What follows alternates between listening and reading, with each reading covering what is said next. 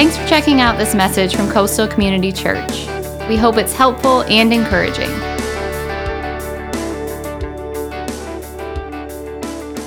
Hey, so pull out that outline this morning, pull up your Bible app, follow along with me. We are continuing in our series uh, through the 23rd Psalm today. And I think this is a great one for Mother's Day. Uh, the series is called Living in Victory. And uh, today we're going to be looking at living in victory over a damaged heart a hurt heart or a hurt soul.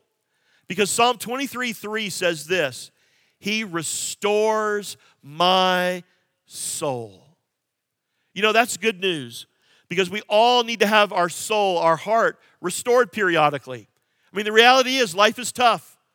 You know, we get hurt, uh, we get beat up by discouragement, depression, and despair. We experience fatigue, failure, frustration, and fear. You know, we've got all these hidden hurts sometimes from our past. We carry around wounds and battle scars and all this emotional garbage.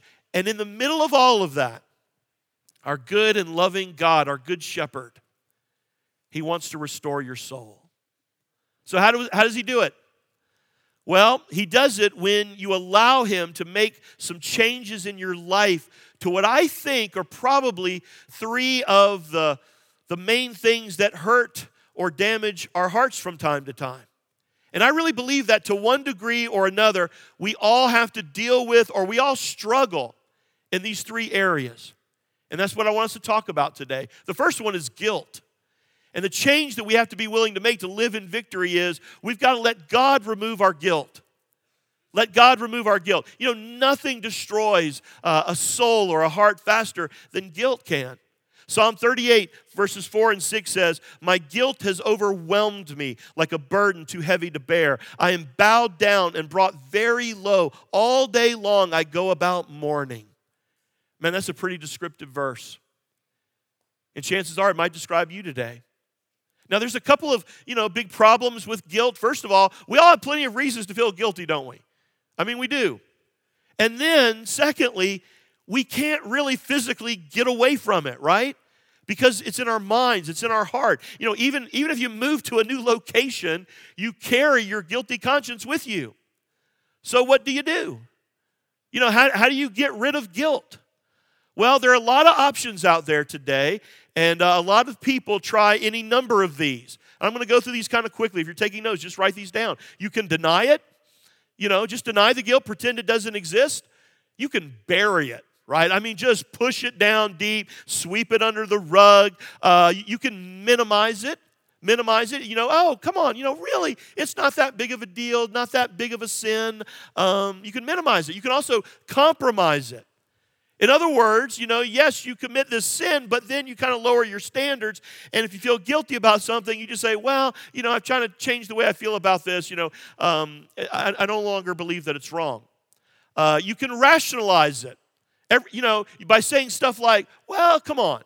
You know, everybody does it, right? Everybody does it. Your kids never pull that one on you, right, mom? Everybody does it. Um, rationalize. Somebody once told me that rationalize means rational lies. Rational lies. You know, when I rationalize my guilt, I'm trying to convince my heart that something that I know is wrong in my head is okay. Uh, you can blame other people. I mean, come on, mom. Classically, you get blamed for everything, right? You know, but you can blame mom, dad, your parents, you can blame your spouse, you can blame your ex, or you can just beat yourself up. You know, inside we kind of have this idea or this feeling that somebody's got to pay for the wrong in my life, so it might as well be me. Now, with all those as some of the options that people employ, let me ask you a few questions. Can guilt ever make you sick? You bet it can. Can, build, can guilt cause uh, depression? Absolutely. Can guilt cause you to, you know, set yourself up for failure? Without a doubt. You know, there's this little thought that you have in the back of your mind going, you know what? I don't deserve to succeed. I don't, you know, because of what I've done, because of how I lived, I don't deserve happiness. I don't deserve, you know, a, a loving family. I don't deserve it. And so, honestly, you look at all these options, and I think in our hearts, we know that none of those options work. They don't remove the guilt. There's only one solution, and it is you've got to give it to God. He's the only one that can remove it. 1 John 1 9 says, But if we confess our sins to him, he is faithful and just to forgive us our sins and to cleanse us from all wickedness. Listen, the most basic uh, truth of Christianity is that Jesus has already paid for all of your sin. Every sin you've, you've already committed, and all the sins and the mistakes and the regrets in your future have already been paid for. You just need to bring it to God. And you've got to accept what Christ did for you on the cross, where He already paid for all of your sin. Listen, there is no other way. All the pain pills you might take will not remove the guilt. All the drugs, all the drinking will not do it. No psychologist, no counselor can remove your guilt. Only the creator of the universe has the power to do that. And your forgiveness, it is not based on how bad you think you've been. It's based on how good our God is. What matters is not what you've done, but what has Jesus already done for you. So how do you how do you get forgiveness from God? You trust him. You trust him. You don't beg, you don't bribe, you don't bargain. You believe. You accept Jesus' free gift. Listen, that is why, you know, we talk about, you know, the good news. This is why it's such good news. Is that you could walk out of here today, every one of you. Listen, it doesn't matter what you've done, where you're from, what you've experienced, you can walk out of here today with a clean slate, a new beginning, a fresh start, a clear conscience. Man, that is good news. But let me ask you a question what if, though, you know, you ask God to forgive you for something and you still feel guilty about it? What then? Now, if you feel guilty about a sin that you've already brought to God, you have humbly confessed, listen, that guilt, my friend, is not from God. It is from Satan himself. And Satan wants to play that same old trick on you over and over and over again. Listen, this is what he does. So before you commit a sin, Satan minimizes it. Okay, he does. He minimizes it. He says, oh, come on. It's really not that big of a deal. You know, everybody does it. It's not that big of a deal. And so that's what he does before you commit the sin. But then after you commit the sin, you know what he does? He maximizes it, he blows it up. He says, This sin is so big that God could never forgive you. You're a piece of garbage. You're nothing. How could you do that? And you fall for it over and over and over again. How does God forgive? Colossians 2 13 and 14. You were dead because of your sin, and because your sinful nature was not yet cut away. Now, how does that, how does that happen? He says, Then God made you alive with Christ. He forgave all your sin. He canceled the record of the charges against us, and He took it away by nailing it to the cross. He canceled the record. Another translation says he, he completely annulled it. That means it's been wiped out, it's been paid for. Now, let me ask you when you pay for a bill, do you worry about it after that? When a bill's been paid for, do you, do you worry about it anymore? No. The moment you pay for a bill, you stop sweating it. Well, Jesus on the cross, he said, It is finished, it's been paid for. So why why keep beating yourself up over something that God is not beating you up over? You know, why, why punish yourself when he's already, think about this, why punish yourself when he's already punished Jesus for it? In fact, if you keep doing that, you know what you're doing? You're saying Jesus wasn't enough. He paid the penalty so you don't have to. Jesus was nailed to the cross so you can stop nailing yourself to the cross. Bring it to God. Let God remove your guilt and restore your soul. A second thing that can damage our heart, and we all have to deal with it one time or another, is grief. Number two, let God relieve my grief. You know, sometimes um, we grieve because of our own stupid mistakes. I mean, that's true. Sometimes, you know, we do stupid things, we get ourselves in all kinds of trouble. Sometimes we grieve because, you know, we see people that we hurt and love hurting themselves. Sometimes we grieve because of a loss. Sometimes we grieve because we're innocent and somebody has victimized us or hurt us. Now, the fact is, you will be hurt in this life. We will all experience pain and heartache and grief. This is not heaven, this is earth. This is this side of eternity. Some days your, your heart's going to be broken. You're going to feel despair. You're going to experience sorrow and loss. And if that's where you're at today, I just want you to know that I am so sorry that you are hurting. And I want you to know that our God knows what you're going through and that He hurts with you and He cares about you and your pain. And that His love for you is big enough to handle your doubts, your questions, even your anger.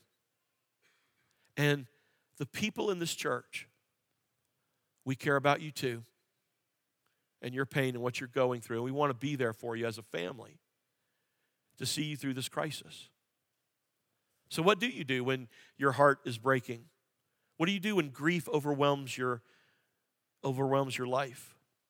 I mean, again, there's some, there's some options out there, just like guilt. I mean, you can throw a giant pity party, you can play the if only game, you know, you can withdraw into a shell and isolate yourself from other people and just, you know, begin to make that statement and, and live it out where you say, hey, you know what, I'm hurting, so I'm never gonna let anybody hurt me again. So I'm just gonna pull back and kind of, you know, be miserable for the rest of my life because this caused pain and now I'm gonna withdraw.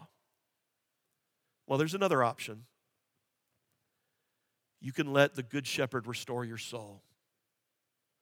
You know, the man who wrote this, uh, David, he was very acquainted with grief.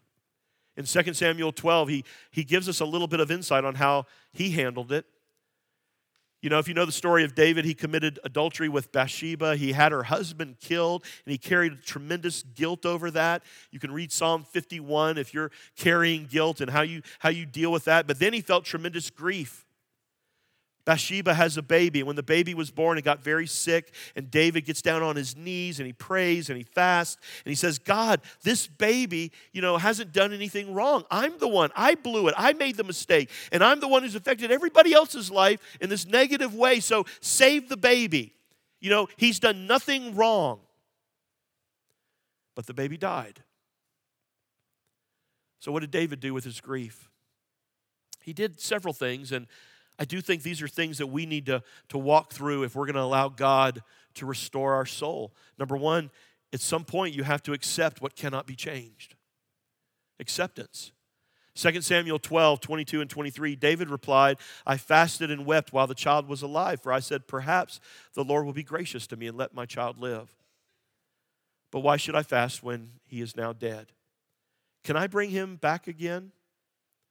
I will go to him one day but he cannot return to me. Listen, you cannot bring your loved ones back, but you can go to them one day. You know, maybe you're here today and you've been hurt by your parents, a spouse, or a friend, or maybe you've lost a loved one. All the grieving in the world, is not going to change the past or bring them back. And so, at some point, the, one of the steps to emotional health and to healing and restoration, it's acceptance. You know, accept what can't be changed. I, I can't change the past. I can't change the hurts that I've experienced, and, and neither can you. You know, this past week, I, um, uh, I, did, I did two funerals this past week, and I used this passage and I talked about it. And um, one of the funerals, we went to the, a, a graveside after the service um, out to a cemetery on James Island. And it was the cemetery where my dad's buried. And um, I hadn't seen his grave in a long time.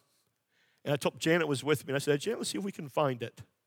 And I kind of knew in general where it was, and just took a few minutes, and we found it. And, um, you know, I looked at the, the marker and my dad was 41 years old when he died, and I'm now 54. It's been a long time, but it just swept over me a little bit. And um, that's grief. But our God, His love is big enough to handle it. And God used it in my life, and He can use it in your life. And I know God didn't cause my dad to die, but He used it. And at some point, I had to come to accept that. Which leads me to number two. At some point, you just have to pour your heart out to God. Psalm 62 8 says, Oh, my people, trust in him at all times. Pour your heart out to him, for God is our refuge. Let him be your refuge. So, again, let me ask you a question. What do you do with your, your pain? And, and again, we got some options here. And people do these things. You can repress it, you know, you can stuff it down, you can rehearse it, just go over and over and over in your mind. And you know you know these don't work. You've got to release it. You've got to give it to God. Because if you don't pour it out to God, it will, it will come back out eventually and it'll fester and it'll explode in a much worse situation. Pour your heart out. Not only did David pour his heart out to God, but number three, he also received from others. And you see both of these in verse uh, 20 in chapter 12, where it says, Then David got up from the ground after he had washed, put on lotions, and changed his clothes. He went into the house of the Lord and worshiped. And then he went to his own house, and at his request, they served him food and he ate. Basically, what's he saying here? He went to church. He worshiped God. He poured his heart out to God. And, and that, that worship, it gave him a new perspective and a new power to carry on. And then I think this is interesting. He went home and it says they served him food. So there is a precedent for all the food we take to people, right? You know, when people die, when we don't know what else to do, we just bring food. It's not just a Southern thing, it's a Bible thing. Um, but he received from others. And I, I, know this, this just goes against our nature because it is human tendency when we get hurt, when we've had a loss, just to pull back and to build those walls and say, hey, I don't want to be around people anymore. I'm hurting too much. In fact, I just never want to get hurt like that again, so I'm going to pull back. And that really is the exact opposite of what you do need. You see, when you're going through a season of loss, you not only need the support of other people, but you also need the perspective of other people. Because when you're in a season of loss, you don't see the whole picture. It's as though your, your pain kind of narrows your focus and your vision. And so that's again why you need God and worship and other people who can help you see the big picture. And I think that's one of the reasons God created the church. Because that's what we're to do for each other. In fact, I, am excited to share with you one of the uh, support groups here at our church. is called Grief Share. And, and let me just tell you something. Uh, this is just a powerful, powerful ministry here at our church. And so tomorrow night, they are hosting a, a loss of spouse seminar. You know, if, if you're if you're if you've lost a, husband, if you lost a wife, and you're, you're going through just tremendous grief, it doesn't matter if it just happened or if it happened a long time ago, I would encourage you to come tomorrow night, Monday, May the 9th, tomorrow night here at the church at 6.30. And uh, you can register at griefshare.org. But even if you don't register, you could just show up. And let me tell you something you'll receive support and encouragement and, um, and help and hope. So I pray you will. And uh, reach out to somebody that you know, maybe, and invite them to come.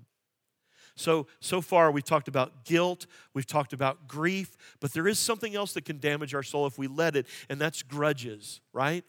And so, number three, we got to let God replace my grudges. You know, you, you feel guilty about what you've done to others, but you hold grudges over what other people have done to you.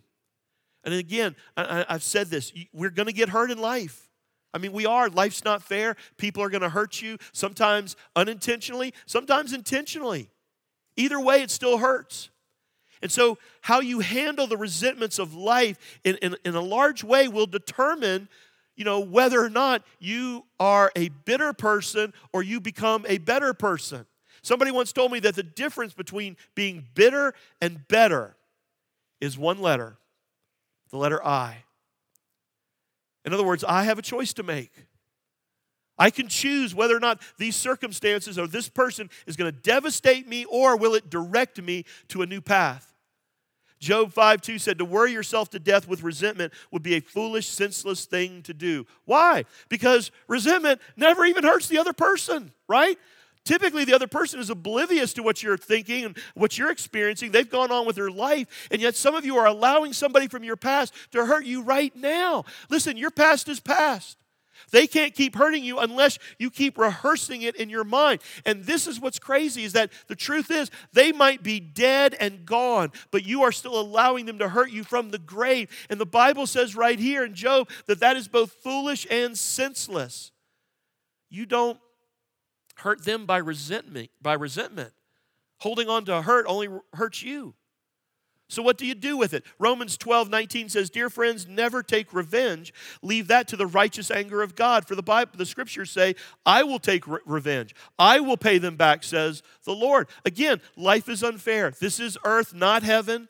Sometimes innocent people are going to suffer. Sometimes guilty and evil people will prosper. Sometimes justice is not served in this world. But the Bible says that God will one day settle the score. He is going to bring everything into account. He will right the wrongs. He will settle the issues that were left unsettled here crime, injustice, racism, sexism, rape, murder, abuse. One day our God will settle the score. In the meantime, the Bible says, don't avenge yourself. In fact, what does he say to do instead? Ephesians 4 31 and 32 tells us get rid of all bitterness. And he's talking to believers here. Get rid of all bitterness, rage, anger, harsh words, slander, as well as all types of evil behavior, because that's what we want to do when we're hurt. All those things. Instead, listen to this be kind to each other tenderhearted, forgiving one another, just as God through Christ has forgiven you. In other words, in the meantime, he says, be kind. To get rid of bitterness, he says, forgive each other. You know, if you've been forgiven, God expects you to be forgiving. We have to be reminded we will never be called on to forgive another person more than God has already forgiven us. One of the great things that I like that Martin Luther King once said was bitterness is blindness. And so if you allow, if I allow you to make me bitter, it blinds me. It blinds me to the truth. It blinds me to what's good in the world still. All I can see is bad and evil. It blinds me to what God wants to do in my life. It, it blinds me. Uh, you know, in other words, God wants to take the negative and the hurtful and the harmful and turn it around and use it for my good and His glory if I let Him. But I can't see that when I'm bitter.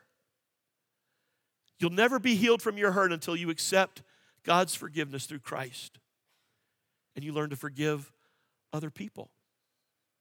So look at these big three today. How about you? What is it you still feel guilty about? How about your grief? Are you still holding on to it? Or are you releasing it to God and receiving from others? How about grudges? Are you still allowing people in your past to continue to hurt you in your present? Listen, you got to give all three of those to God. Jesus, the Good Shepherd, wants to heal your soul. He wants to, to heal your damaged heart. He wants to restore your soul if you'll let Him. Psalm 42 5 says, Why, my soul, are you downcast? Why so disturbed within me? Put your hope in God, for I will yet praise Him, my Savior and my God. Are you downcast today? Well, David's actually using a term here that every shepherd would completely understand. It is a position that sheep would get themselves into and they can't get themselves out of. You see, sheep are built in such a way that when they fall over on their side and then possibly sometimes roll onto their back with their legs sticking up in the air, they can't get out of that position by themselves. They're helpless to get back up on their feet. The position is called a downcast sheep, a cast down sheep. And it's frightening because the sheep can't get back, you know, can't get back up. And so it's kicking and flailing in the air, it's bleeding, it's crying out because any animal could come along and he would be, you know, open to attack. It's helpless. It's a very serious condition. And so when a sheep is laying there on, on its back like that, uh, scientifically, uh, you know, gas begins to collect in their stomach. Their stomach will begin to harden, cut off the air passage. They will suffocate in a matter of hours. And not only that, their legs will grow numb in that position. And so on a hot day, a cast down sheep will die in just a matter of hours. Can't do anything about it. They need a shepherd who will restore them. And so when a shepherd restores a cast down sheep, it, it doesn't happen immediately, by the way. It takes some time. The first thing the shepherd does is lovingly massage the four legs to get some circulation back. And then he'll talk in a very reassuring tone to the sheep just to calm it down. It's going to be all right. You're going to make it. And then he gently turns the sheep over and puts his hand under the sheep's belly, massaging its belly, lifting it up because it can't stand up on its own because its feet are still all wobbly. And then he'll lift the sheep up and he'll hold it there while the sheep gets its equilibrium back and the blood begins to flow in the legs again and it begins to get some stability. And then when, finally, when the shepherd feels like the sheep now can stand alone, it's got its equilibrium back, then and only then will the shepherd lovingly and gently let the sheep go. What an awesome picture of what God wants to do for you. You see, when you're on your back, flailing around with guilt or great grief or holding a grudge, and you think you might just die in this position, the Lord is your shepherd. And he lovingly comes around with reassuring words and tender hands. And he picks you up. And he holds you until you can get your own feet back again. And he carries you until you get some stability back. You see, Jesus wants to restore your soul. Will you let him? Let him be your shepherd. Let him be your Savior and your Lord today. Take all three of these to him, and he will restore your soul. You know, one of the great mysteries of my theology is how can a God that we know is real, but yet we don't see physically, we don't hear audibly, how does he reach down into the hearts and souls of humanity and restore us? And the answer is, I don't know. But I know that He does it. He's done it in my life. And I've seen Him do it in countless others' lives. And He'll do it in yours today if you let Him. So bow your heads and pray with me. Dear Heavenly Father, God, thank you today for the Good Shepherd. God, I know that in a room like this and the folks that are watching online, we're all dealing from time to time with, with grief, with guilt, and with grudges. God, I pray today that we would bring all of it to you. We'd pour our heart out to you, lay it all down at your feet, and that we would allow you to restore our soul. Listen, if you're here today and you've not yet asked Jesus, the Good Shepherd, to be your Savior and your Lord, to, to wipe your sin out, and as I said, to walk out of here today with a clean slate, what are you waiting on? Do it right now. Just pour your heart out to Him in a prayer, something like this Dear Heavenly Father, I do admit it. Like a sheep, I have gone my own way. I have gone astray. I have sinned. I have. I have cursed you. I have walked away from you. Call it what you will. I know it and I admit it today. But today, Father, I want to come home. I want your loving, assuring words, your touch, God. I need that in my life. I need your forgiveness. And so I believe I believe that Jesus is who he said he always was, your son, that he went to the cross for me and my sin, but death could not keep him. He rose from the dead and he is alive. And I believe it today, God. I put my faith and my trust in that truth and, in that truth alone. And now, Father, for the rest of my life, until you come again or call me home, I just want to follow Jesus. I do. Restore my soul. Thank you. It's in the name of Jesus we pray. Amen. Amen. Thanks for listening. From Pastor Chris and the family at Coastal Community Church, have a blessed day.